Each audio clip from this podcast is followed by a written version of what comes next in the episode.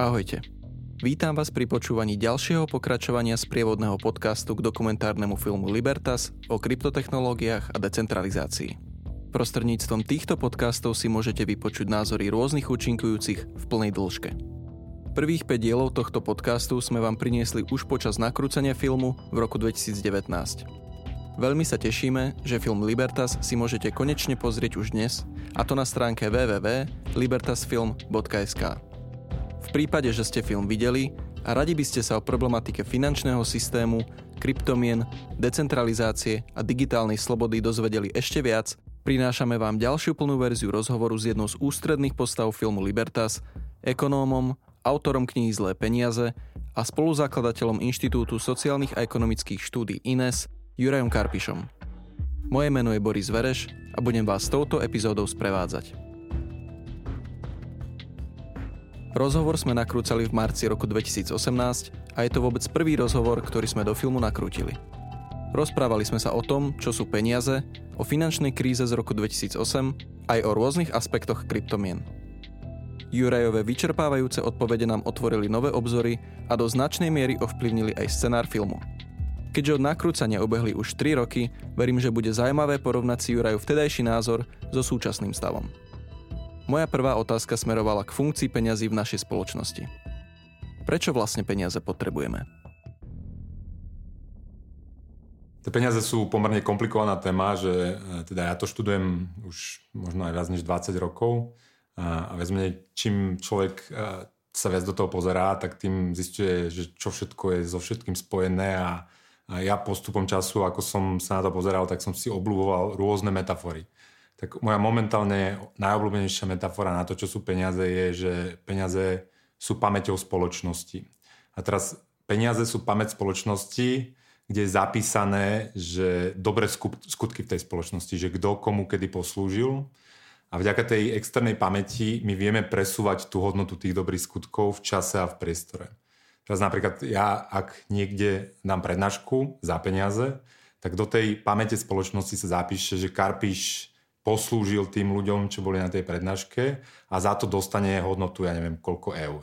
To sa zapíše do tej pamäte, ono sa to zapíše tým, že ja dostanem tie bankovky alebo peniaze na účet. No a ja tú hodnotu viem preniesť v čase a v priestore na nejaké úplne iné miesto a úplne iným ľuďom a kúpiť si niečo za to. Že teraz môžem kúpiť mojim deťom niečo za to, alebo o 10 rokov si nakúpim za to knižky. A, práve tým, že je to pamäť, spoločnosti, tak je to extrémne dôležité, keďže práve tie peniaze umožňujú potom tú alokáciu v tej ekonomike, aby teda sa ľudia nemýlili, aby tie ceny, ktoré vznikajú v tej ekonomike, mali informačnú hodnotu a podobne. A je strašne dôležité, ako fungujú tie peniaze, lebo to ovplyvňuje úplne každého v tej spoločnosti, v tej ekonomike, kto produkuje a kto spotrebováva. Ako fungujú peniaze, ktoré používame dnes?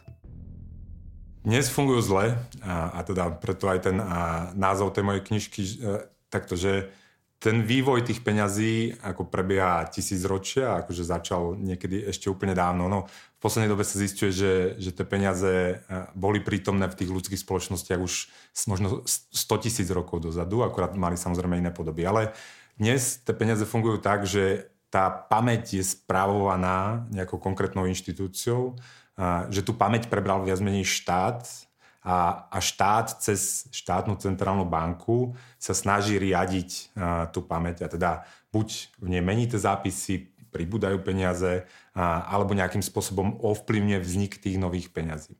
Ono je to také trošku mysterium, že, že obyčajní ľudia nevedia, ako vznikajú tie peniaze, nevedia, ako fungujú tie peniaze. Ja keď chodím napríklad na prednášky, chodím na školy, tak sa pýtam tých žiakov, že keď sa narodil Ludový Štúr, to teda tí najchytrejší alebo tí najväčší bifloši sa tráfia do toho roku, ale každý sa plus minus tráfi do storočia. Keď sa ich spýtam, že kde vznikli tie peniaze, ktoré máte v peňaženke, tak nevedia tí ľudia väčšinou. A, a to je veľmi zaujímavé, keďže je to extrémne dôležité a zároveň ľudia nevedia, a, ako to funguje tak je to taký priestor pre to, aby, aby to nefungovalo úplne optimálne, keďže to je, nie je pod takou kontrolou tých ľudí. No ale teda, aby som povedal, že kde vznikajú tie peniaze, a viac menej dnes je to teda tá štátna centrálna banka a spolu s komerčnými bankami. Tá štátna centrálna banka je zodpovedná za vytváranie tých peňazí, čo si každý predstavím pod peniazmi. Tu sú napríklad tie bankovky, tie, tie eurové bankovky, 10 eurové bankovky. Tie komerčné banky pod ňou vytvárajú tie elektronické peniaze. To sú peniaze, ktoré máme napríklad na bežnom účte, ktoré posielame cez internet banking.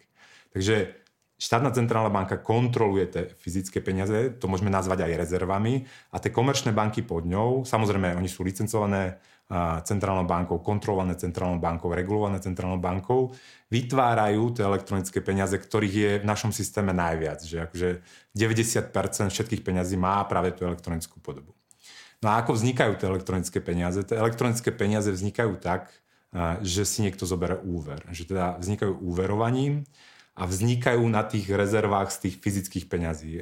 Preto sa to volá dnes, že máme dnes systém frakčného bankovníctva alebo systém frakčných rezerv. To znamená, že tá komerčná banka drží nejakú frakciu zlomok z toho v bankovkách a nad tým môže vytvoriť nejaké množstvo elektronických e, peňazí. To sa tvorí úverovaním a s tým súvisí aj taká jedna, podľa mňa nie úplne dobrá vlastnosť toho dnešného systému, že v ňom tie peniaze vznikajú a zanikajú e, v súvislosti, aká je nálada v ekonomike. Že keď sú všetci optimistickí a berú si tie úvery, tak zároveň vzniká veľa tých elektronických peňazí a mnoho tých aktérov v tej ekonomike ako domácnosti alebo podnikatelia sa pomýli vďaka tomu, že vznikajú tie nové peniaze. Oni si myslia, že to je naozajstné bohatstvo, že to nie sú len nejaké žetóny zápisy v pamäti, ale že sú to skutočné statky v ekonomike, ktoré sa dajú míňať. A to je v skratke tá teória hospodárskeho cyklu, že máte dobrú náladu, berú sa uveriť, vzniká množstvo nových peňazí potom, keď tí ľudia zistia, že to bola vlastne len inflácia, že to boli len nové peniaze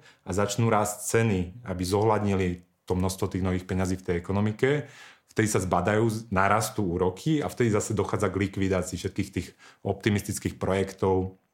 Napríklad, keď developer si zobral veľký úver, zistí, že pri tých vyšších úrokoch mu to už nevychádza, musí to predať, zlikvidovať alebo začnú prepušťať zamestnávateľia. A to je presne akože podľa mňa, podľa, to sa volá rakúska teória hospodárskeho cyklu, presne je to položené v tom, že zle nám fungujú tie peniaze a že tá prepisovanie tej pamäti pomýlilo tú spoločnosť k tomu, že robí viac investícií, príliš optimisticky sa pozera do budúcnosti, urobí chyby, tie sa potom musia likvidovať a to sa prejavuje ako recesia. A teraz, ja by som to naviazal, že ja som, tá posledná finančná kríza bola veľmi dobrá ilustrácia toho, ako ten systém viac menej zlyhal. Že tá kríza začala na prelomí tisícročí, vtedy praskla iná bublina v technologických akciách a vtedy práve tá, ten štátny orgán, tá štátna centrálna banka sa snažila stimulovať ekonomiku tým, že vstúpila do tej pamäte a začala tam vytvárať nové peniaze. Teraz toto isté sa dá povedať inými slovami ekonomickými, že americká centrálna banka znížila úroky a začala púšťať na trh likviditu, aby teda rozbehla tú ekonomiku.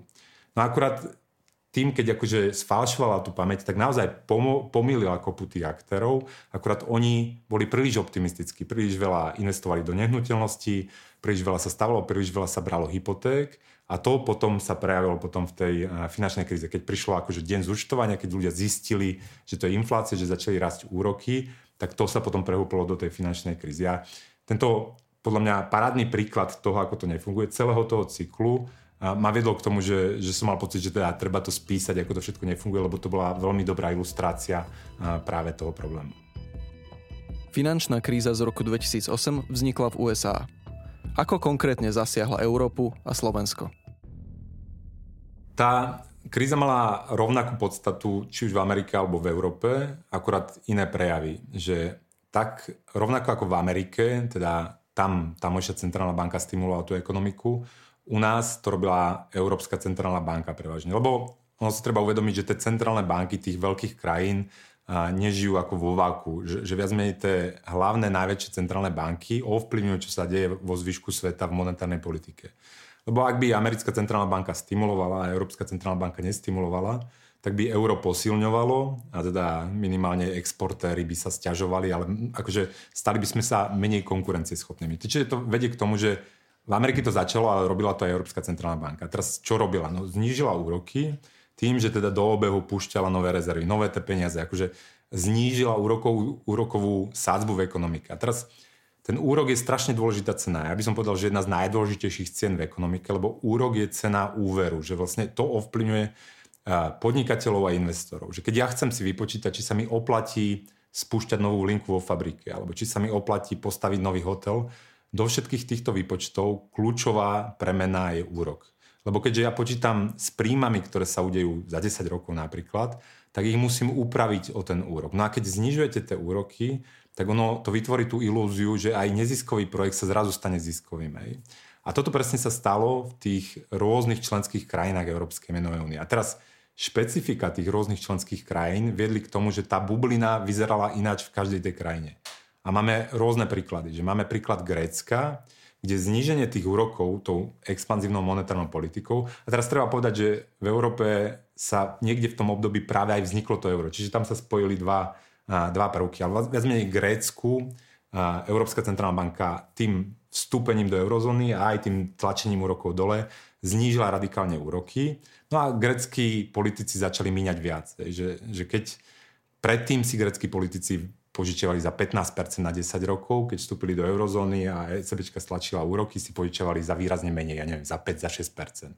A ten rozdiel viedol k tomu, že začali sa správať neúplne zodpovedne v tej fiskálnej politike. Urobili najdrahšiu uh, olympiádu v histórii, a zamestnali kopu nových štátnych zamestnancov, pozvyšovali dôchodky a, a, a to viedlo k tomu, že nakoniec verejné financie sa dostali z rovnováhy.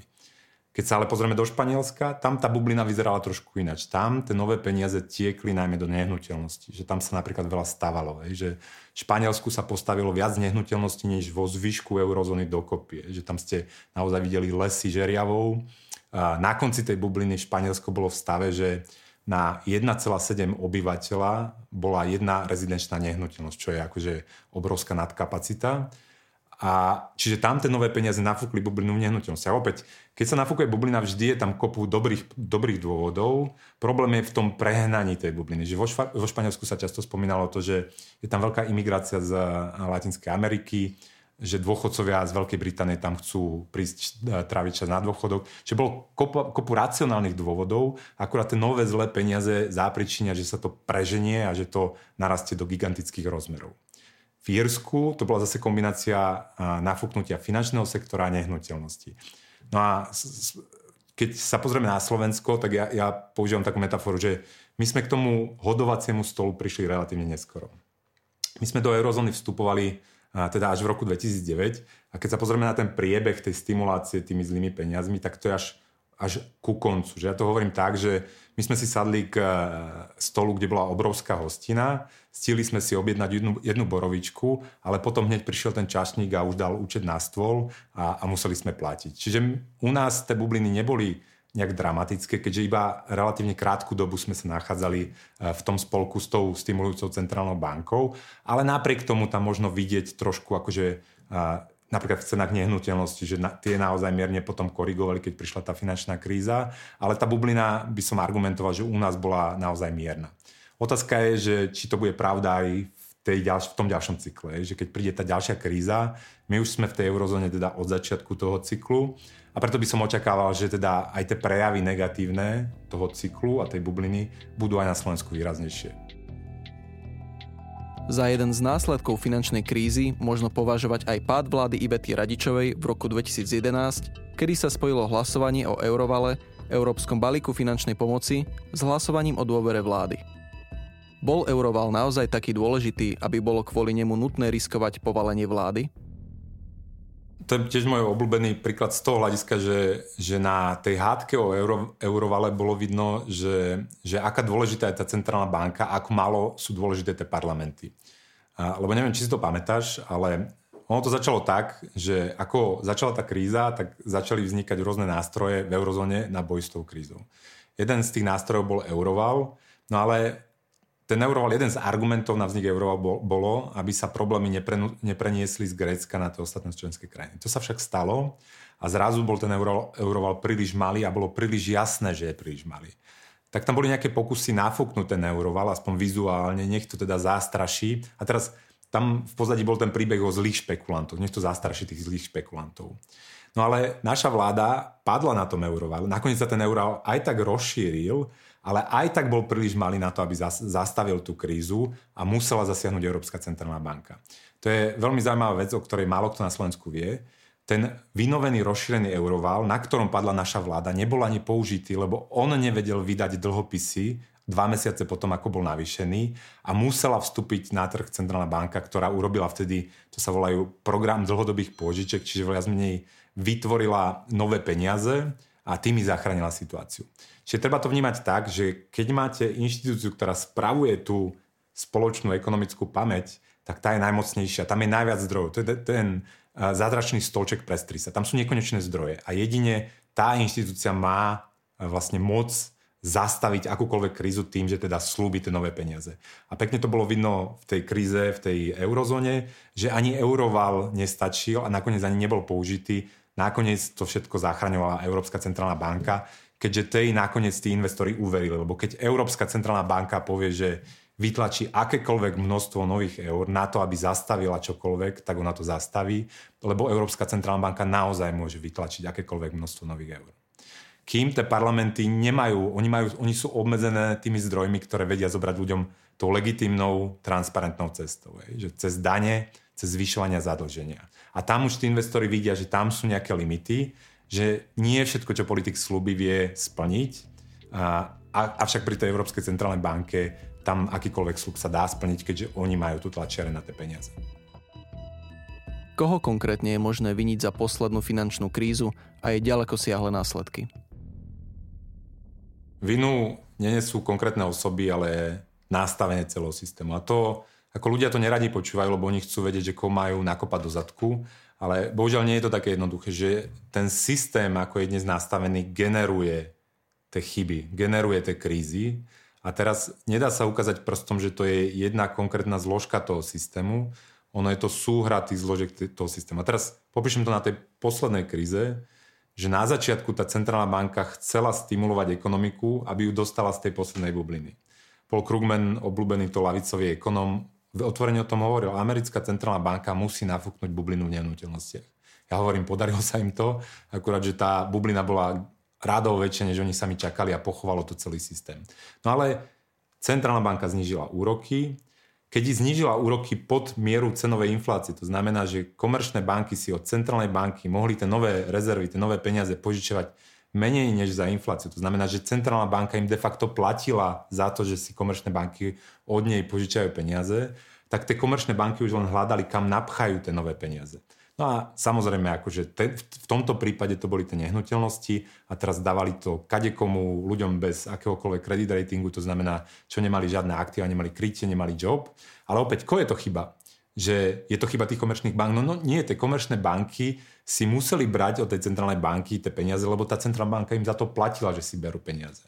Takže opäť to nastavenie toho systému viedlo k tomu, že vzniklo veľa nových peňazí cez komerčné banky a cez tie rôzne uh, finančné inštitúcie, akože tam boli aj nejaké inovácie, to prešlo k tým hypotekárnym dlžníkom. A opäť, ani tí hypotekárni dlžníci, čo klamali v tých svojich prihláškach o tú hypotéku, ich nemôžeme za to viniť, lebo v normálnom systéme by im nikto nedával tie hypotéky. Že tie banky akoby si dávali pozor na to, kam investujú tie ťažko zarobené peniaze, ale takto mali peniazy nekonečno a proste len hľadali, kam to natlačia. Čiže všetky tie prvky systému prispeli k tej kríze, ale za, ako ja za tú hlavnú príčinu vidím, že zle nastane. Že vôbec niekto môže vytvárať nové peniaze z ničoho a dávať ich za nulový úrok alebo za extrémne nízky úrok do toho systému. A teraz, aká bublina vznikne, a teraz kade potečú tie nové peniaze, vždy závisí od momentálneho historického nastavenia, že tým, že naposledy praskla bublina v akciách, tak ľudia to skôr tlačili do tých nehnuteľností a preto tá posledná kríza bola v tých nehnuteľnostiach. A teraz toto je popísané, že ako to vzniklo. Hej? Tak tam by som ako dával vinu najviac tej centrálnej banke, že teda ona opäť sa snažila stimulovať. Hej? No ale potom je druhá kapitola a že čo sa stalo potom, ako to už sme zistili, že teda je to neúnosné, že je tam kríza, že sú tam bubliny. No a tam už akože tú vinu by som rozdával ako o mnoho štedrejšie, že, že po tej kríze by malo dôjsť k likvidácii ča- časti bankového sektora, ktorý bol nesolventný, malo dôjsť k likvidácii niektorých zlých projektov a, a teraz napríklad v eurozóne malo dôjsť k reštrukturalizácii napríklad greckého dlhu alebo dlhu iných krajín.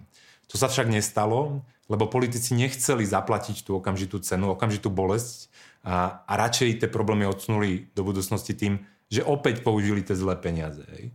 A teraz v Amerike ich použili na to, aby zachránili ten bankový systém, že americký Fed dal všetkým bankám neobmedzené úvery, ktoré chceli, ktoré si o to požiadali. V Európe sme za tie nové peniaze zachránili štáty, je, že sa poslali peniaze do Grecka, talianské dlhopisy sa nakupovali a podobne. A teraz, že toto je už, ale podľa mňa chyba politikov, keďže oni tým, ako sa rozhodli týmto riešením, tak podľa mňa natiahli tú krízu, akože to oživenie bolo veľmi slabé a extrémne dlhé. Je 10 rokov po kríze a v Európskej menovej únii ešte stále ako keby Európska centrálna banka stimuluje, lebo sa bojí dvíjať úroky, lebo sa bojí o ten ekonomický rast.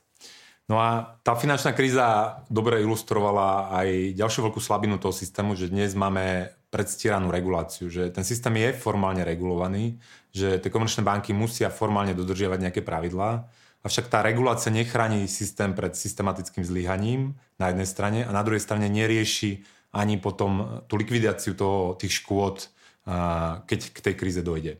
A teraz opäť, ono to nie je náhoda, že nielen štáty ako keby ovládajú tú spoločnú ekonomickú pamäť, tie peniaze, ale robia to spoločne s tým finančným systémom. Že ono to je symbióza, že prvé centrálne banky vznikali zo súkromných finančných inštitúcií, ktoré požičavali panovníkovi alebo štátu, väčšinou na vojny alebo na niečo, na čo nevedel vyzbierať na daniach a výmenou za to dostali ochranu od panovníka, je, že napríklad privilegium vydávať zákonné platidlo. A tento spoločný vzťah pretrval a stále ho možno pozorovať. Štáty chránia bankový systém a dávajú mu privilegia, to znamená, že musíte mať licenciu, musíte splňať nejaké náležitosti, je to väčšinou drahé stať sa bankou.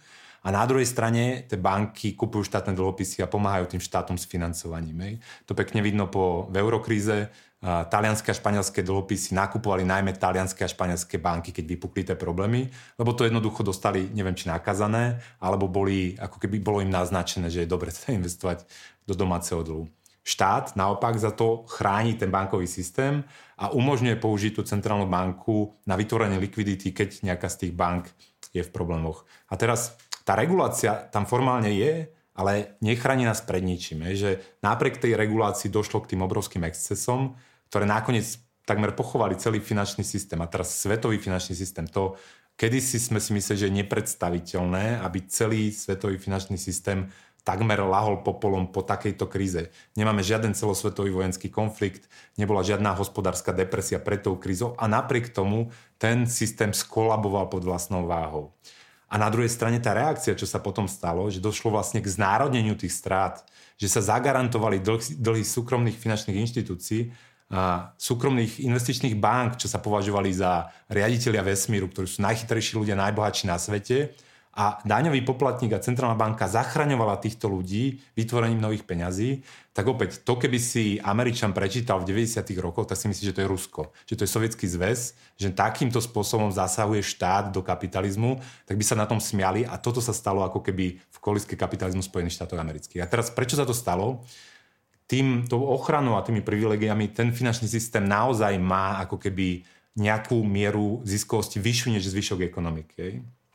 To sa volá v, v ekonomickom žargone e, ekonomická renta. Je, že vy keď dávate štátnu garanciu nejakému sektoru, tak ten sektor získava na úkor ostatných sektorov, lebo na ňo neplatia klasické pravidla kapitalizmu, nemôžu ísť do kapitalistického pekla, nemôže zbankrotovať, takže časť tých nákladov svojho nezodpovedného správania vedia prehodiť na zvyšok ekonomiky a tým majú vyšší zisk.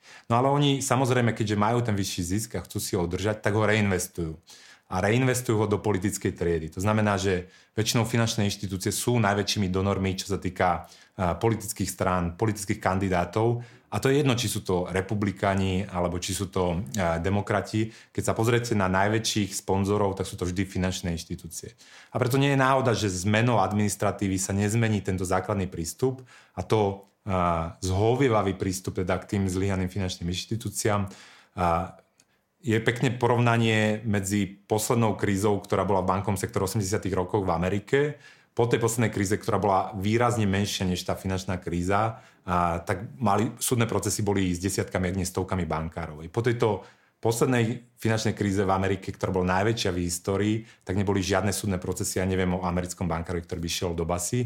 Napriek tomu, že tam bolo určite veľk, relatívne veľká miera toho, že tí bankári vedeli, čo robia a, a, a dávali úvery ľuďom, ktorým nemali dávať a napriek tomu neboli za to stiany. Paradoxne Island, ktorá je výrazne menšia krajina, tak tam išli bankári do, do väzenia a to práve preto, že tam zafungovala tá priama demokracia, že tam bola ako keby prísnejšia kontrola toho, čo robí tá politická trieda, ten finančný sektor a tam bolo prejavená tá nespokojnosť s tým, že teda to nemá svojich výnikov a, a, a že teda nie je koho za to hnať k zodpovednosti. Ale aby som to zhrnul, tá symbióza štátu a toho finančného sektora vedie k tomu, že teda na ten finančný sektor sa aplikujú iné pravidlá a vedie k tomu, že chyby toho finančného sektora nenesie ten finančný sektor, ale celá spoločnosť. A sú rôzne mechanizmy na rozdelenie tých nákladov, tých chyb, a to sú štátne garancie alebo vytvorenie nových peňazí centrálnou bankou alebo neaplikovanie nutenej správy. Napríklad centrálni bankári, keby chceli, tak majú možnosť prebrať tie banky. Lebo ono sa to často stávalo do takého protikladu, že buď zachránime všetky banky, alebo tu budeme mať Armagedon, hej, že budeme tu mať stredovek, budeme tu mať občanskú vojnu. Ale nie, ona existuje stredná cesta, že, a to si vyskúšalo napríklad Švedsko v 90. rokoch, že ak vám skrachuje veľa bank, že to ohrozuje celý systém, tak štát má nástroj na to, aby prebral tie banky, a teraz buď nutenou správou alebo tvrdým znárodnením, tie banky očistil, zastabilizoval. Oni normálne fungujú, tie ľudia tam majú stále peniaze, e, tie banky poskytujú úvery a potom ich spätne predal súkromnému sektoru. Čiže nemáte, nemusíte mať banky e, znárodnené na veky vekov. Vy len preberete tie inštitúcie, aby sa tam nemínali ďalšie peniaze, aby si ten manažment, ktorý odstupuje, nevyplatil odmeny. Ako napríklad v Európe boli veľké skrachované banky, ktoré boli zachránené z peniazy e, štátny, veľké zachránené banky, ktoré boli zachránené zo štátnych peňazí a napriek tomu si tí manažeri ešte vyplatili miliónové odmeny, odmeny v eurách. A tomuto zabraníte, keď ten štát je aktívnejší a keď prebere kontrolu teda nad časťou toho finančného sektora. A to sa po tej poslednej kríze vôbec nestalo. Ako plošne sa zachraňoval takmer celý bankový sektor. A to podľa mňa vyvolá problémy aj do budúcnosti, keďže nedošlo k čisteniu toho sektoru od tých ako keby najrizikovejších, najmenej zodpovedných inštitúcií. Čom spočíva riziko príchodu ďalšej finančnej krízy? Poučili sme sa nejak z tej predošlej? Vzhľadom na to, že po tej poslednej kríze tie centrálne banky ako keby opäť náplno spustili tlačiarne, znižili úroky na nulu, v Európe ešte stále máme úroky na nule, tak si myslím, že opäť pomília niektorých tých hráčov v tej ekonomike. A zásadná otázka je, že ktorých a ktorých najviac. Naposledy to boli nehnuteľnosti. Čiže by som predpokladal, že v tých nehnuteľnostiach už predsa len ľudia budú opatrní. A tie akcie si tiež zažili bublinu na prelomí tisícročí. Čo ešte ako prasknutie, drsnejšie prasknutie bubliny nezažilo, bolo dlhopisy. A teraz môj typ je teda dlhopisy a najmä štátne dlhopisy, keďže tie dlhopisy nakupuje aj tá centrálna banka. Je, že posledné vyše dvoch rokov máme program kvantitatívneho uvoľňovania v, Euró- v Európe, v Európskej menovej únii a v rámci toho programu sa vlastne vytvoria nové eurá a za to sa nakúpia štátne dlhopisy. No a to znamená, že vlastne tie nové eurá tlačia ceny dlhopisov hore a vlastne cena dlhopisov určuje úrok, takže manipuluje úrok v celej ekonomike. Čiže keby som si mal typnúť, tak podľa môjho názoru e, tie problémy možno čakať práve na tých dlhopisových trhoch a bude zaujímavé e, teda sledovať, že kde začnú a ako budú pokračovať. Že, lebo to si aj ty spomínal predtým, tá posledná kríza prebehla tak, e, že teda praskla bublina, v tom systéme sa odhalili obrovské straty tie straty šťastí prebrali štáty alebo ich zagarantovali. Ale tým zvyšili svoj vlastný dlh tie štáty. Čiže my dnes, po, po tom, čo niektorí ľudia nazývajú tú európsku krízu dlhovou krízou, ale dnes máme vyšší dlh, ako sme mali na začiatku dlhovej krízy. Hej. Prečo to nie je problém? Nie je to problém preto, lebo máme nízke úroky. Stále máme nulové úroky, základné úroky. Ak ten úrok ale začne opäť rásť, tak opäť sa ukáže, že ktoré z tých dlhov budú neudržateľné. A teraz ako obľúbený typ je, sú tie extrémne zadlžené krajiny. Že napríklad Taliansko má extrémne vysoký dlh, zároveň má nízky hospodársky rast. To znamená, že nemožno čakať, že z toho dlhu ľahko vyrastie, tak to je ako keby dobrý kandidát na to, že tá krajina môže mať problém. Hej. Ale sú aj ďalšie krajiny a sú ďalšie sektory, ktoré sú postavené na tých nízkych úrokoch a tie, ak teda e, zažijú rast tých úrokov, tak môžu mať problém v budúcnosti. Čo by sa malo udieť preto, aby sa ďalšia ekonomická kríza nezopakovala? Je vôbec možné sa jej vyvarovať? Tá moja kniha je výsledkom viac menej tej teórie postavené na rakúskej ekonomii. To znamená, že my vnímame to, že nejaká konkrétna inštitúcia ovláda celú tú spoločenskú pamäť ako problém. Lebo vidíme, že politici sú tiež len ľudia, finančníci sú tiež len ľudia a že rôzne zájmové skupiny majú tendenciu ako tú pamäť ovládať a zneužívať ju pre svoj prospech. Na jednej strane politici vďaka centrálnej banke môžu míňať viac, než vyberú od, ľudia, od ľudí na daniach a odvodoch. A to je veľmi akože, veľmi výhodné pre tých politikov, keďže môžu zdaňovať netransparentne, bez toho, že by sa o tom hlasovalo v parlamente, zdaňujú cez to, že vytvoria vyšší deficit, narastie dlh a ten dlh skúpia komerčné banky. Vďaka zlým peniazom Francúzsko nemalo vyrovnaný rozpočet, odkedy sa vedú hodnoverné záznamy o hospodárení francúzského štátu. Ak by nemali zlé peniaze, ak by nemali tu tlačere na tie peniaze, tak skôr či neskôr by Francúzsko muselo zbankrotovať. Takže je to výhodné pre politikov. Na druhej strane ten finančný sektor si uvedomuje, že bez tej centrálnej banky, bez tých zlých peňazí, by nemohol úverovať tak rizikovo, a tak rozsialo, že tých úverov by pravdepodobne bolo menej a dostávali by ich iní ľudia ako dnes. A zároveň tie zisky toho finančného sektora by boli nižšie a vyššie straty, ak by im to nevyšlo. Čiže oni sú tiež radi, že majú uh, tú centrálnu banku. A teraz v tomto systéme uh, nakoniec dochádza k zneužívaniu tej spoločnej pamäte. No a rakúskym riešením tohto problému je vrátiť tú pamäť preč z rúk konkrétnych ľudí a, a dať ju, a teraz je zaujímavé, že kto mal predtým tú pamäť, že kto ju kontroloval. Kedysi, keď bolo napríklad peniazmi tie vzácne kovy, že zlato a striebro, tak de facto tú pamäť kontrolovali prírodné zákony. Že, že nikto si nevedel vymyslieť ďalšiu uncu zlata len tak. Keď niekto chcel ďalšiu uncu zlata, museli ju vyťažiť, čo je extrémne nákladné.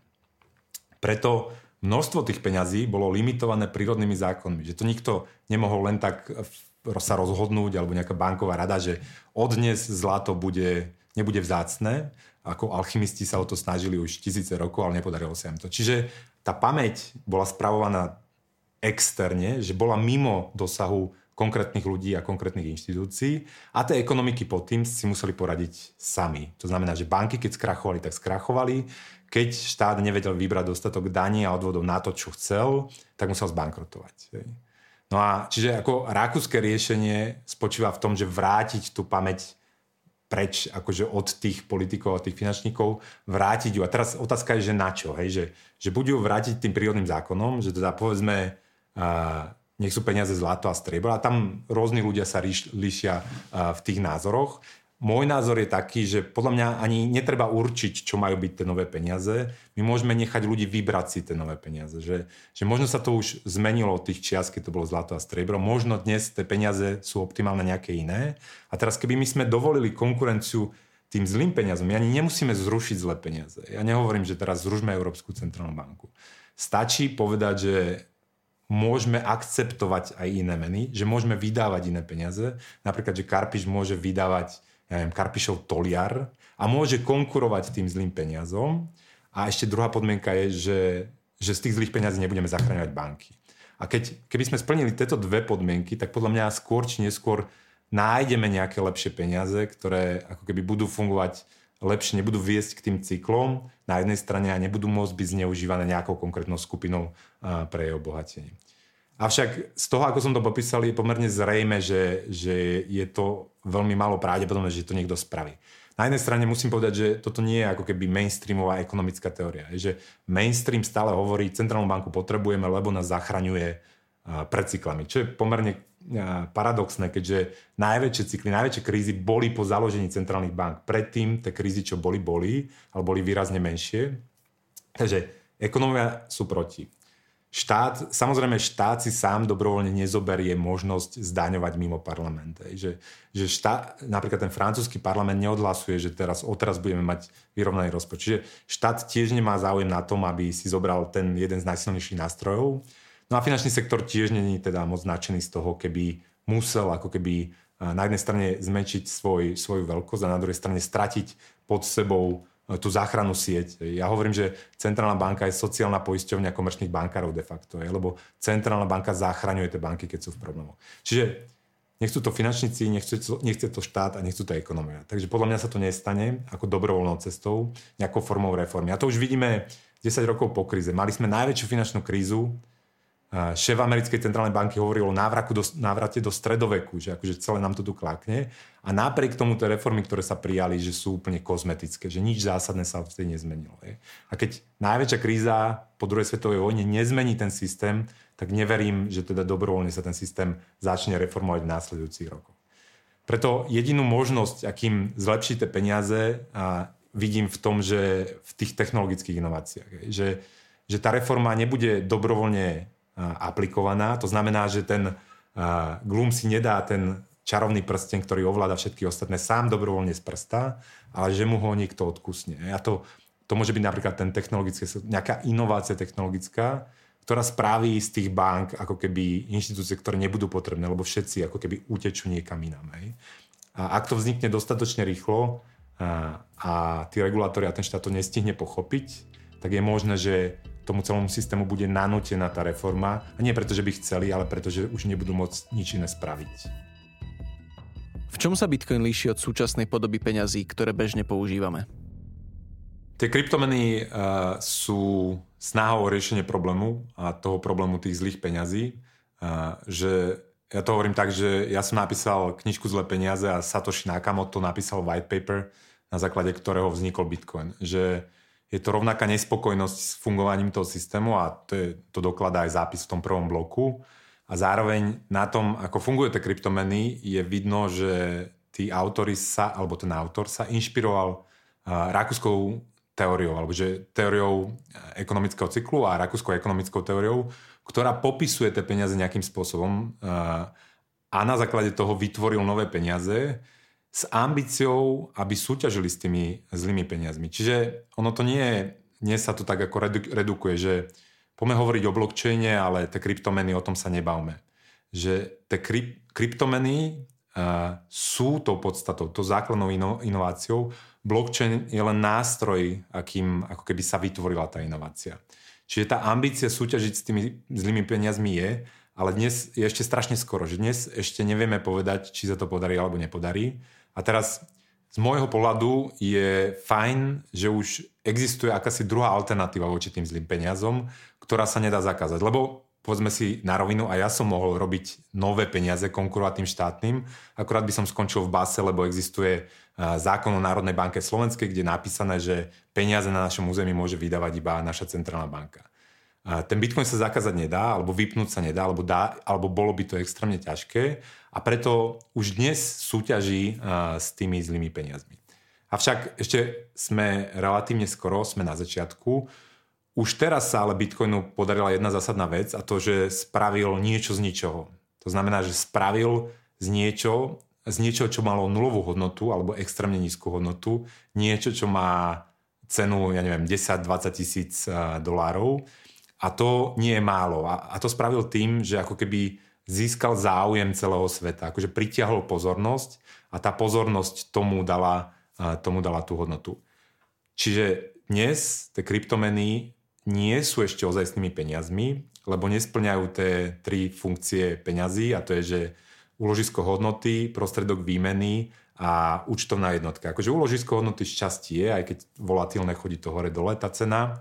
A prostriedok výmeny už častie dá sa platiť bitcoinami alebo inými kryptomenami za rôzne veci, dokonca za všetky veci, lebo už si viete spraviť platobnú kartu, ktorú máte nabitú, nabitú kryptomenami. Avšak tá účtovná jednotka ešte nie. Ešte málo kto myslí v tých cenách tých kryptomien, keďže tie sú volatilné a skáču, skáču hore-dole. A, a teraz peniaze, skutočnými peniazmi je až niečo, čo je všeobecne akceptovaný prostriedok výmeny. To znamená, že ja to niečo zoberem a hoci kde to donesiem a chcem tým zaplatiť, mi to akceptujú. A to ešte o tých kryptomenách povedať nemožno. Avšak vzhľadom na tú pozornosť a vzhľadom na ten vývoj, ktorý tam dnes je, keďže nafúknutie tej ceny tam pritiahlo obrovské množstvo kapitálu a ten kapitál sa tam dnes investuje do rozvoja tých technológií, do rozvoja rôznych použití, aplikácií, marketingu, tak je možné predpokladať, že sa to bude vyvíjať a je možné, že nakoniec k tej vážnej súťaži s tými zlými peniazmi dôjde. Aké výhody má Bitcoin oproti súčasným peniazom? Má Bitcoin nejakú vnútornú hodnotu, ktorá by určovala jeho cenu? napríklad Bitcoin nie je ničím krytý a je to len, má len elektronickú podobu. Rovnako ako naše peniaze na bežných účtoch.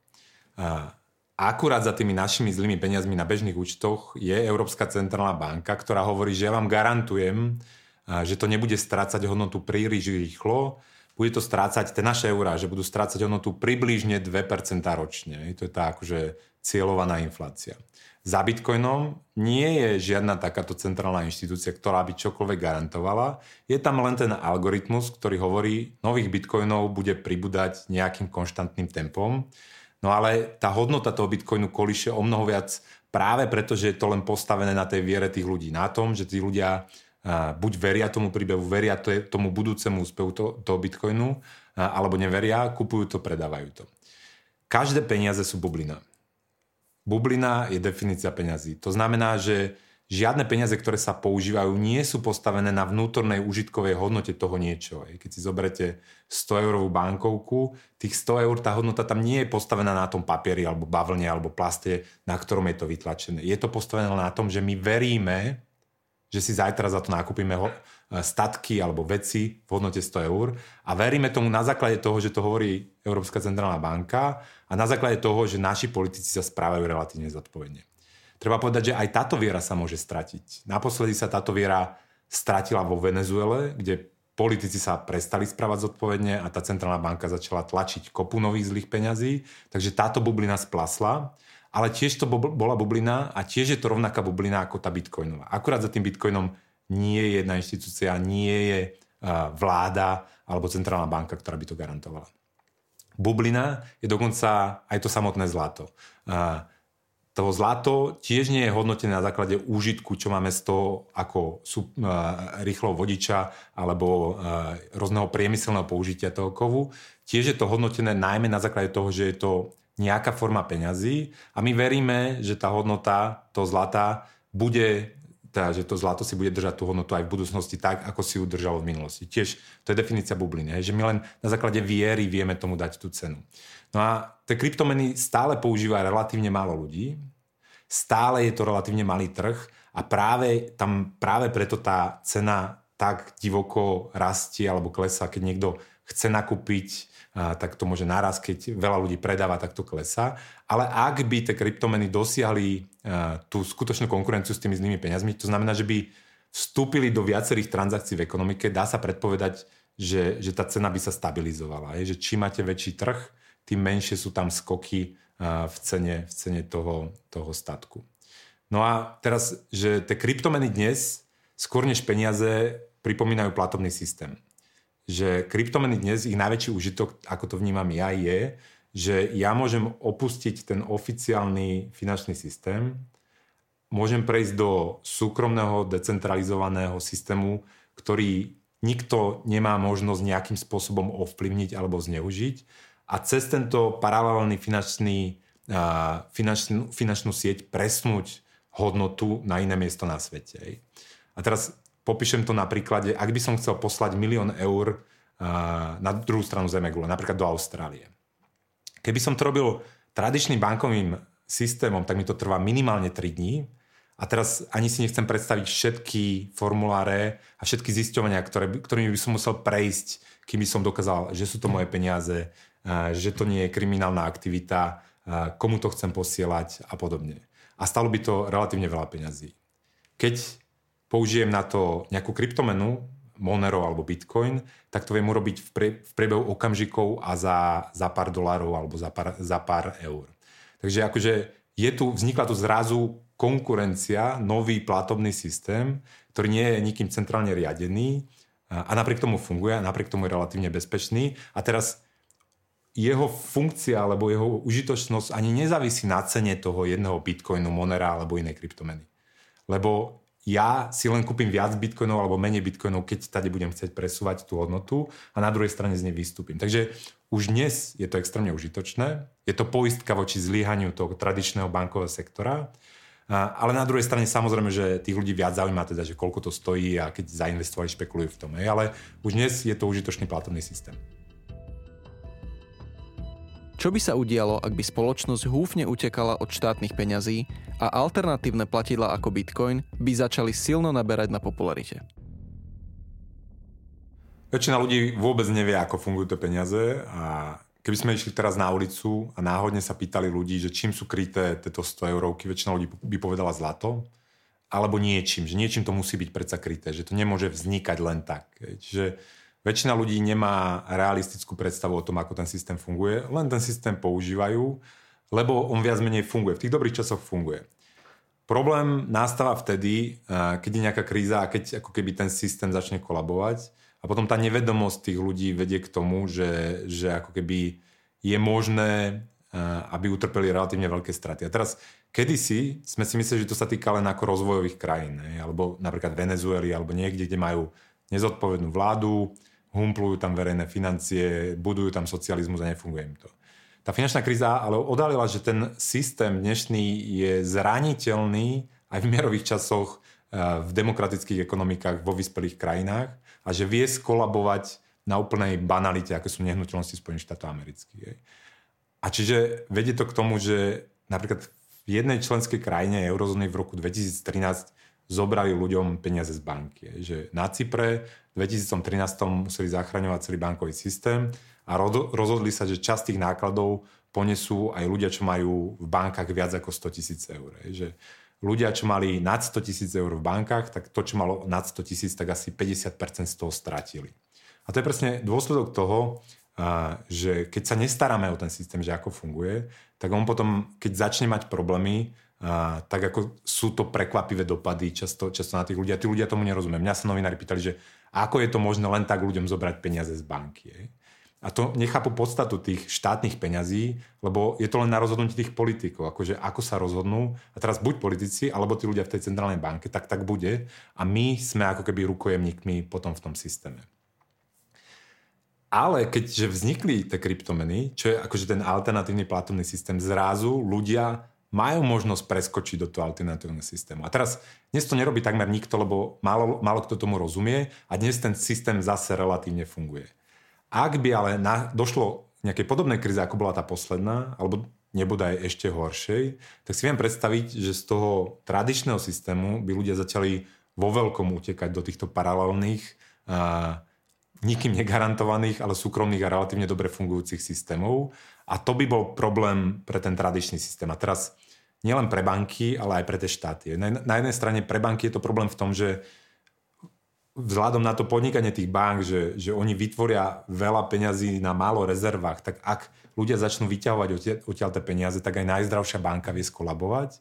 Takže akože tá migrácia z toho t- tradičného systému by ohrozila sama, by to bolo samoposilňujúce sa proroctvo, že by ohrozila fungovanie toho systému. Na druhej strane samozrejme pre štáty by to bol problém v tom, že peniaze, ktoré chodia v systéme, ktorý nevidíte, do ktorého sa nemôžete pozrieť, ktorý nemá kapitána, ktorý nemá premiéra, ktorý nemá vlastníka, ktorý nemá inštitúciu, ktorú viete ako keby ovládať, tak tie peniaze sa ťažko zdaňujú. A toto, toto môže byť problém. Čiže ak príde nejaká ďalšia kríza to bude, a ak bude zásadná, je možné, že tieto kryptomeny a tieto alternatívne systémy budú, alebo budú mať o mnoho väčšiu obľubu a ľudia začnú, začnú do, nich, do nich utekať z dlhodobého hľadiska, avšak si pred, že, že vzhľadom na to, že tie kryptomeny ako boli vyvinuté na to, aby súťažili tým zlým peniazom, tak podľa mňa nakoniec bude musieť dôjsť k stretu. To znamená, ja predpokladám, že tie štáty, o čo úspešnejšie budú tie kryptomeny, o to radikálnejšie budú kroky tých štátov proti tým kryptomenám a o to radikálnejšia bude snaha regulovať tie kryptomeny, keďže tie kryptomeny budú ako keby ohrozovať tie, tie dôležité funkcie dnes, čo majú tie zlé peniaze alebo tie štátne peniaze pre tie štáty. A to je to financovanie a záchrana finančného sektora. V súčasnosti sa čoraz viac začína hovoriť o tzv. digitálnych menách centrálnych bank, ktoré by mali kombinovať technológie blockchainu a zároveň by centrálnym bankám umožňovali naďalej kontrolovať menovú politiku. Mohli by takéto meny konkurovať bitcoinu či nebodaj prispieť k tomu, aby bolo používanie bitcoinu úplne zakázané? Ono to uh, je od prípadu k prípadu, že sú rôzne použitia tej technológie, ale väčšina tých prípadov nedáva zmysel teda z hľadiska občanov tých štátov. Niektoré tie prípady dávajú zmysel z hľadiska tých politikov alebo z hľadiska tých centrálnych bank. Teraz poviem príklad v Rusku napríklad tá snaha o použitie toho blockchainu bola preto, že tá Ruská centrálna banka nevie dobre kontrolovať svoje pobočky. To sú tiež štátne centrálne banky a pre ňu ten blockchain by bol nástroj, akým by prísnejšie kontrolovala tie svoje pobočky, svoje centrálne banky, čo sú vlastne tiež štátne, štátne firmy. V Číne tá snaha pochádza z toho, že, že vy ak donútite všetkých ľudí používať jednu štátnu kryptomenu, tak máte totálnu kontrolu nad všetkými transakciami v ekonomike. Vy všetko vidíte, všetko viete zdaniť a, a všetko viete totálne kontrolovať. To znamená, že ak sa nepačíte čínskej komunistickej strane, tak vy v tej ekonomike nemôžete fungovať. Akože prestanete, stratíte väzbu do tej spoločenskej pamäti a neviete nič predať, nič nakúpiť, neviete žiť. Takže tam to môže byť skôr snaha o totálnu kontrolu tej spoločnosti. Vo Švedsku napríklad, vo Švedsku tradične ako keby sa tí ľudia dobrovoľne zbavujú tej hotovosti a tam dochádza teda, že jeden z foriem riešenia elektronických švedských peňazí je aj použitie tých technológií, čo priniesli kryptomeny a tam je to skôr snaha ako keby nájsť optimálne a bezpečné riešenie elektronických peniazí. Lebo treba povedať, že, že dnes máme elektronické peniaze, napríklad v podobe, ja mám na účte eurá. Tie eurá sú ale dlhom konkrétnej finančnej inštitúcie. To nie sú to sú eurá garantované mojou bankou, že to je záväzok mojej banky. Tie kryptomeny sú ale elektronické peniaze, ktoré nie sú nikoho záväzkom, že oni sú sami o sebe peniazmi. A toto je akože zásadný rozdiel, že keď príde tá kríza, tak ten záväzok tej mojej konkrétnej banky môže byť zlý, lebo ja neviem, čo má ona na súvah, neviem, do čo investovala a tá moja konkrétna banka môže mať problém a potom tie moje eurá môžu strácať na hodnote, že moje že eurá na mojom bankovom účte môžu mať cenu menej ako 1 euro. Hej? A to sa deje v krízach. Hej? Napríklad na Cypre eurá stratili 50% hodnoty, keď boli na 100 tisíc eur. S Bitcoinom sa to ale nestane, lebo Bitcoin nie je záväzok žiadnej konkrétnej inštitúcie alebo žiadneho bankového sektora. Takže akože v tomto to môže mať tú výhodu. Ale vždy treba pozerať, e, teda, kto to chce implementovať aké sú jeho motivácie, ale veľká časť ako keby e, z tých použití naozaj ako keby nedáva zmysel, keďže ten blockchain je databáza, ktorá je extrémne robustná a tým, že je extrémne robustná, je extrémne neefektívna. Hej? A vy, väčšina tých použití nepotrebuje tak neefektívnu databázu na to, čo chce robiť.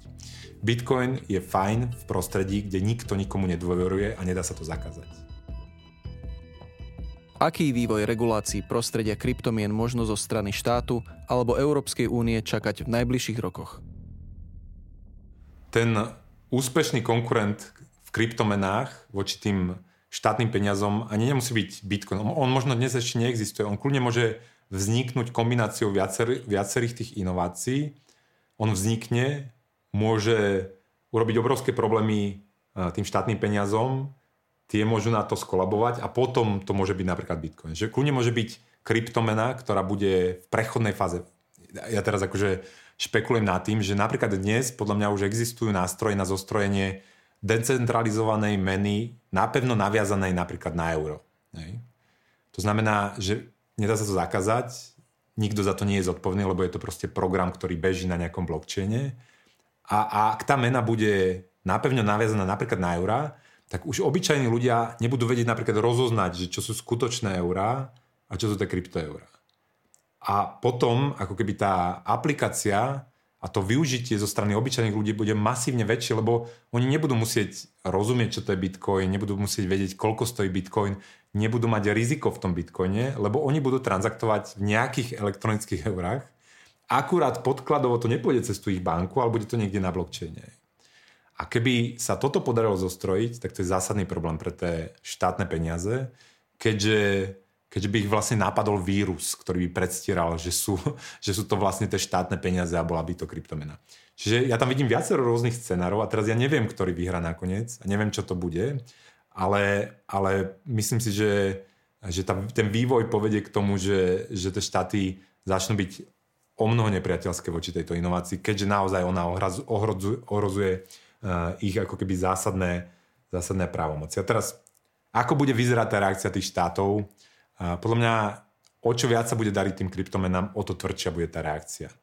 A ja možno si už myslím, že už ako keby zmeškali vlak, tie štáty z časti toho, že o mnoho ľahšie sa to zakazuje, alebo vypína, keď to beží na desiatich úzloch, alebo na 100 úzloch. Práve preto Satoshi Nakamoto na začiatku sa snažil, aby čo najviac e, úzlov zapojil do tej siete, aby sa čo najviac namnožila tá DNA tej kryptomeny. Teraz to beží na desiatkách tisícach, ak nie 100 tisícoch počítačov. A teraz, ak to aj zakážete, tak vy poprvé e, ono sa to nedá úplne ako keby zmazať, že teda viete nájsť 99 tisíc tých počítačov, ale keď vám zostane jeden hard disk, na ktorom je ten blockchain uchovaný, tak vy okamžite v následujúcom momente viete zreplikovať celú tú históriu a tá mena žije ďalej. Čiže čo sa dá urobiť je povedať, že je to trestný čin to používať, tým znižíte uh, použiteľnosť vlastnej tej meny. Keď poviete, že Bitcoin používajú teroristi a preto je trestné používať Bitcoin, tak ja si ho naozaj tú peňaženku zmážem z toho mobilu, aby som neporušoval zákon. To ale, či ľudia prestanú aj používať ten Bitcoin inými spôsobmi, ktoré sú ťažko dohľadateľné a sú netransparentné, to si nemyslím. Podľa mňa prežije tá mena, akurát bude menšia použiteľnosť, ale ten paralelný platobný systém ako keby podľa mňa zostane tam funkčný. A v takomto systéme, že keď máte veľa štátov, ktorí drakonicky sa snažia ako keby zakazovať tie kryptomeny alebo ich regulovať, tak si treba uvedomiť, že tie štáty, ktoré budú o niečo priateľské, budú na tom obrovsky profitovať. Že vy urobíte ako krypto raje na svete a, a to je zaujímavé, že vy potom nemu, lebo takto, že, že niečo, čo je na internete, sa ťažko zakazuje zo Slovenska. Aj. Ťažko sa to zakazuje z Číny. Ťažko sa to zakazuje z Ameriky, lebo to je na internete. To nie je v Amerike, ani v Číne, ani na Slovensku. Hej. A ako náhle vy umožníte niekde výstup z toho systému v tých ako priateľskejších krajinách, tak viac menej tá efektívnosť toho zakazovania je o mnoho nižšia. Hej. Čiže podľa mňa skôr či neskôr tie štáty budú, pôjdu potom tvrdšie, ale nemyslím si, že tomu že to budú vedieť úplne potlačiť. Hej, znižia trošku použiteľnosť tých mien, a teda tých mien, ktoré sa dajú dostopať. Treba povedať, že už dnes existujú meny, ktoré sú ako plne anonimné. Bitcoin nie je tzv. pseudoanonymný, to znamená, že do blockchainu Bitcoinu sa každý môže pozrieť a ak ste spravili tú chybu, že vaša identita je spojená s nejakým konkrétnym Bitcoinom, tak v celej histórii vy vidíte, kade putoval ten Bitcoin a, a, a vie, vie vás potom niekto, kto to analýzuje, s tým Bitcoinom prepojiť. Sú ale plno anonimné kryptomeny, kde sa nikto do toho pozrieť nevie a, a tie bude zakazovať o mnoho, o mnoho ťažšie, že keďže tam nie je žiadna možnosť spojiť identitu s nejakou konkrétnou, a, s konkrétnym coinom a, a zároveň vy ani neviete, čo sa tam deje, neviete objem transakcií, neviete, komu to išlo, neviete, kedy to šlo. No a toto si neviem predstaviť teda, ako sa bude dať zakázať. Hotovosť začína pomaly miznúť. 500 eurové bankovky sa už ani nevyrábajú a čoraz viac sa spoliehame na elektronickú formu peňazí. Existuje možnosť, že by hotovosť úplne zmizla? Po tej poslednej kríze tí centrálni bankári zistili, že, že ten systém nie je taký stabilný, ako sa mysleli. A teraz oni začali robiť nejaké radikálne opatrenia, že ako vytlačili množstvo nových peňazí, pustili to do systému, ale počas sa zistili, že tie radikálne opatrenia majú o mnoho menší efekt, než si mysleli. Práve preto sme v Európe 10 rokov po kríze stále na 0% úroku. A teraz tí centrálni bankári nie sú hlupí. Oni už teraz, už teraz rozmýšľajú, čo budú robiť v, v tej ďalšej kríze. Že, že aké nástroje im zostali do tej ďalšej krízy. A teraz, keď už nie sme na nule a príde ďalšia kríza, ak by v roku 2019 prišla ďalšia kríza v eurozóne, tak kam oni môžu znižovať tie úroky? Do minusu. A teraz, keď ale oni potlačia tie úroky do minusu, tak nikto dobrovoľne nebude platiť svojej banke za to, že má v nej peniaze. Lebo to znamená, že záporný úrok v banke znamená, že nie len, že ja mám v banke 100 eur, ale ešte tej banke musím zaplatiť, ja neviem, 2 eurá úrok za to, že mám u nej, u nej peniaze. No a to ľudia dobrovoľne robiť nebudú, takže by sa snažili z toho systému utekať. A ako sa dá utiecť z toho systému dnešného? No tým, že si vyberete hotovosť a tu si napchate eh, buď pod vankúš, alebo veľké banky si môžu vybrať hotovosť z centrálnej banky a obchať to do kopca, hej? do nejakého kopca urobia tam trezor a tie náklady držania toho trezoru budú nižšie než ten záporný úrok. No a riešením tohto problému pre centrálne banky je zrušiť hotovosť. Hej? Že zapchať tie diery, kade môžu ľudia utieť z toho systému znemožniť im ako keby opustiť ten bankový systém tou hotovosťou a potom máte totálnu kontrolu nad tým systémom a potom môžete uvaliť aj záporný úrok na tých ľudí. A teraz aj na Slovensku vidíme, že hotovosť je pomerne obľúbená aj u našich politikov, takže rušenie hotovosti nie je príliš populárny krok, ale to rušenie už začalo tým, že, že sa rušia väčšie bankovky. Že keď vy zrušíte napríklad 500 eurovku, ktorá v eurozóne ešte platí, ale už sa nevyrába, tak vy ako keby zvyšujete náklady vyťahovania tej hotovosti. Lebo keď použijeme príklad toho kopca, v ktorom je trezor a do ktorého si banka chce schovať hotovosť, tak keď vy zrušíte 500 eurovku, tak ten kopec musí byť 5 krát taký väčší, že, lebo tam musíte dať 5 100 euroviek, alebo dáte 200 eurovky. Ale vlastne zvyšovaním nákladov na držanie tej hotovosti, tak tým sa vlastne ten systém snaží ako brániť tomu úteku do hotovosti. A teraz toto začali robiť centrálne banky a do tohto prišiel Bitcoin. Ne? A Bitcoin je de facto elektronická hotovosť. Je, že on je, teda, teraz Bitcoin nie je úplne anonymný, ale ako uh, máme anonymné, úplne anonymné kryptomeny ako Monero a ten, tá anonymná mena Monero je strašne podobná tej hotovosti v tej svojej anonymite. Že na tej 100 eurovke, keď ja vám dám 100 eur, tak nevidno na tej 100 eurovke, že prišla od Karpiša a skončila vo vašej peňaženke. Keď ja vám pošlem 100 eur hodnoty v Monere, tak na tom Monere tiež nevidno, že prišli, prišli tie peniaze odo mňa a skončili u vás v peňaženke. Preto sa veľmi podobajú a preto to Monero a iné anonimné kryptomeny narúšajú tú snahu práve tých centrálnych bank rušiť hotovosť a tým tých ľudí ako keby udržať v tom systéme. Ja osobne to považujem za, za výhodu a za poistenie toho, čo sa môže robiť v tom klasickom štandardnom systéme. Lebo ak existuje nejaký alternatívny systém, do ktorého ja môžem utiť z toho oficiálneho systému, tak aj v tom oficiálnom štátnom štandardnom systéme sa ku mne budú správať slušnejšie. Čiže už len, aj keď sa nakoniec nepodarí tým kryptomenám súťaž s tými zlými štátnymi peniazmi, už len to, že existujú, tak podľa mňa ako keby tlmí niektoré vyslovene negatívne uh, efekty v, tým, v tých štandardných bankách. Aké najčastejšie predsudky bránia tomu, aby sa používanie bitcoinu dostalo do mainstreamu?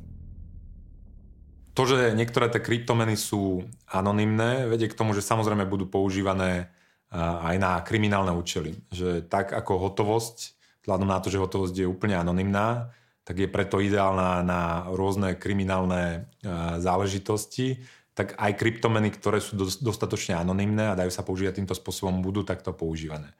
Najčastejšia vražedná zbraň na Slovensku je nôž.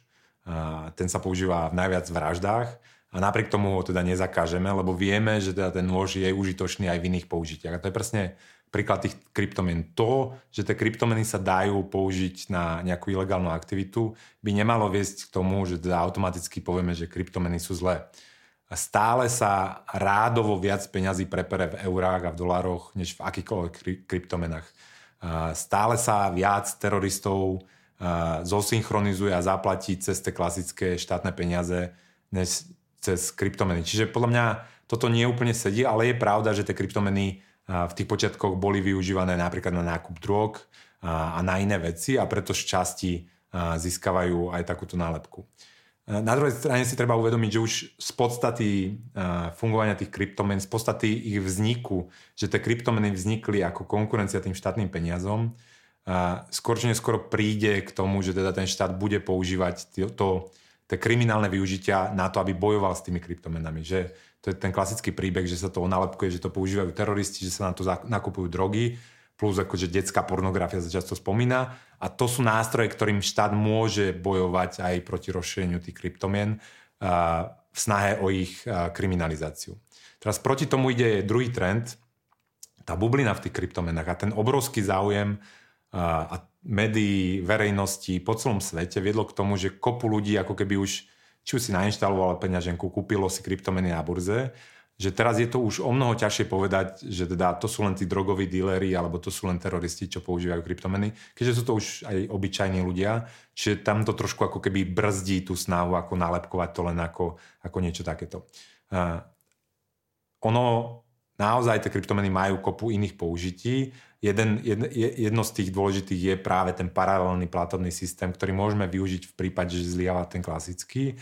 Zároveň zjednodušujú presúvanie peňazí po celom svete, zrychľujú možnosť teda toho peňažného transferu ľuďom, ktorí žijú v krajinách, ktorí nemajú príliš priateľské vlády alebo, alebo majú diktátorov, umožňujú fungovať normálnejším spôsobom, chrániť si bohatstvo už z tej krajiny. Klasický príklad je vo Venezuele.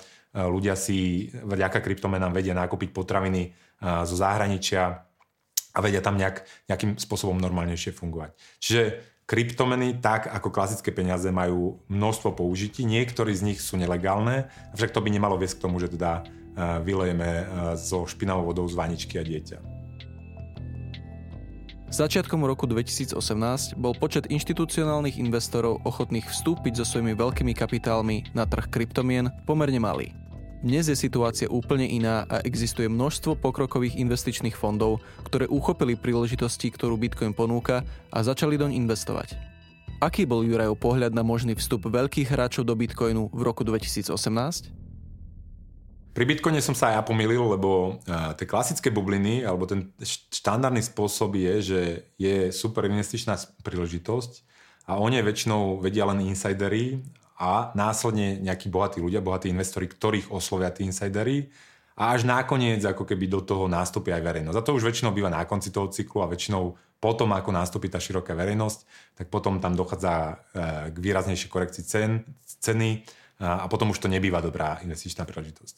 Pri tom Bitcoine a pri tých kryptomenách to nebolo tak, že ono naozaj najprv tam boli insidery, teda buď tí geekovia alebo ľudia, ktorí, ktorí vedeli, čo sa deje, ale tí obyčajní ľudia ako keby často predbehli práve ten finančný sektor tých inštitucionálnych investorov, tie bohaté rodiny zo Švajčiarska, tých bohatých ľudí, keďže ten obyčajný človek v úvodzovkách sa do toho vedel dostať o mnoho ľahšie, ako napríklad tí inštitucionálni, inštitucionálni investori.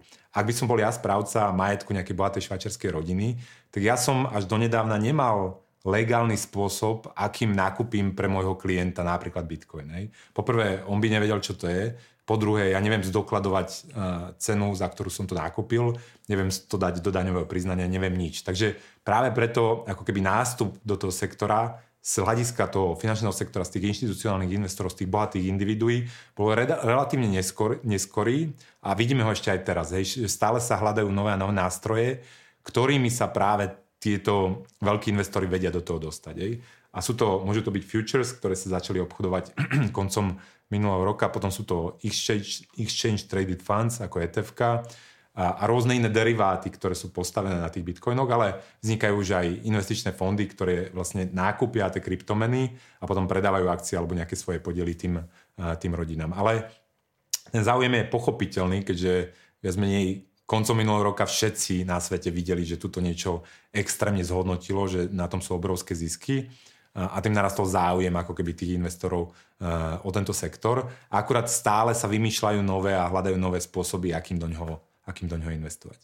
A potom vidíme aj také kuriozity, že, že ako niektoré akcie alebo niektoré podniky, ktoré sa snažia ako keby marketovať ten blockchain alebo ten bitcoin, že ich podnikanie nijak nesúvisí napríklad s tým blockchainom, len sa premenovali a ich akcie ako keby rastli na hodnote práve preto, že bol extrémne malý, malá ponuka spôsobov, ktorým sa tí štandardní investori mohli do toho dostať.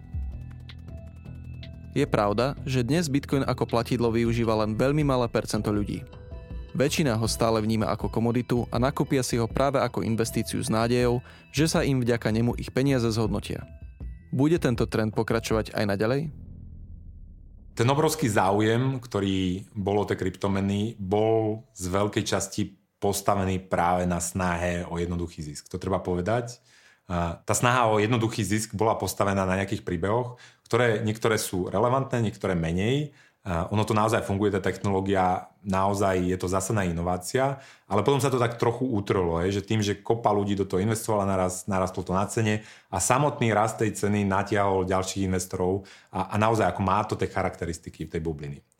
Na druhej strane musíme ale povedať, že tá bublina je pozitívna pre ten sektor, keďže natiahla kopu peňazí, ktoré sa teraz tam môžu investovať a môžu sa použiť na rozvoj toho sektora. Treba ale aj povedať, že, že z podstaty veci vyplýva, že množstvo z tých kryptomien a množstvo z tých projektov nakoniec zbankrotuje a budú mať nulovú hodnotu. Hej. Tie kryptomeny súťažia s našimi štátnymi peniazmi a len niektoré z nich prežijú tú súťaž a my nevieme, ktoré to budú, možno ešte ani neexistujú a, a tie všetky ostatné sa vrátia k svojej vnútornej hodnote a tá je nula. Takže akože ja očakávam nejaké čistenie toho trhu potom, ako do ňoho nastúpilo kopa ľudí s vidinou ľahkého zbohatnutia ale potom, ako sa to celé vyčistí, naozaj ako keby tá technológia začne generovať hodnotu a podľa mňa zmení veľa sektorov v ekonomike. A tu by som použil metaforu uh, bubliny v technologických akciách. Tam tiež bola, začal sa používať vo väčšom internet, vzniklo kopu spoločnosti, dotkom spoločnosti, ktoré priťahli mnohé investície napriek tomu, že nemali uh, žiadne tržby, žiaden dobrý biznis plán tá bublina splásla, ale potom naozaj vznikli tí internet, internetoví giganti, ktorí majú obrovskú valuáciu, ktorí produkujú kop, kopu hodnoty. Akurát tiež pred tou bublinou to ešte nebolo úplne zrejme, že ktoré tie spoločnosti to, to budú. Niektoré z nich, z tých spoločností úplne zanikli, ale niektoré, z, z niektorých z nich naozaj vyrastli giganti. Aké predpovede ohľadom vývoja prostredia kryptomien do budúcnosti mal Juraj v roku 2018? Tie kryptomeny považujem za najväčšiu inováciu v monetárnej oblasti za posledné polstoročie. Tá, ten Bitcoin rozmrazil evolúciu v tom finančnom sektore. Že odkedy vznikli tie štátne peniaze, tie zlé peniaze, ktoré sú, nie sú na nič naviazané, na, na žiadne zlato, na, na nič, sú len v správe teda štátu a centrálnej banky, tak do, odvtedy možno pozorovať, že v tom finančnom sektore akože sa zastavili inovácie a on ako keby zamrzol. A ten Bitcoin predstavuje ako keby nejaký činiteľ, ktorý núti ten celý sektor meniť sa a teraz akože meniť spôsob svojho fungovania a vidím, že, že ako keby môže viesť k tomu, že, že tie inštitúcie budú fungovať iným a lepším spôsobom. Čiže kryptomeny považujem za, možno to bude meteorit, ktorý povedie k tomu, že tie bankové dinosaury vymrú, alebo minimálne sa zásadným spôsobom zmenia. Avšak to samozrejme bude trvať nejakú dobu a, a závisí to od toho, ako, akým spôsobom sa bude aplikovať uh, tá technológia. Ono ťažko sa predikuje, ako to nakoniec dopadne, ale ak sa to tým kryptomenám nakoniec začne dariť, tak to má potenciál zmeniť aj spôsob fungovania štátu a fungovania zdaňovania. To by bola o mnoho zásadnejšia zmena, keďže by tie kryptomeny zobrali časť tej pokladničky tým politikom a tí politici by museli hľadať iné spôsoby, akými financovať to, čo dnes robí štát, uh, prípadne prehodnocovať to, čo dnes robí štát. Počúvali ste rozhovor s Jurejom Karpišom do filmu Libertas. Verím, že vám pomohol a dozvedeli ste sa opäť niečo nové o svete peňazí a kryptomien. Ďakujem za vašu pozornosť a ak sa vám tento diel páčil, budem rád, ak ho zazdieľate na sociálnych sieťach. Pripomínam, že ak ste film ešte nevideli, môžete si ho pozrieť na stránke www.libertasfilm.sk, kde nás takisto môžete podporiť napríklad aj kúpou oblečenia alebo lístkov pre kamarátov a známych. Pre viac informácií o filme a ďalších dieloch podcastu sledujte našu facebookovú stránku facebook.com lomeno Libertasfilm a Instagram Libertasfilm. Som Boris Vereš a teším sa na vás na budúce.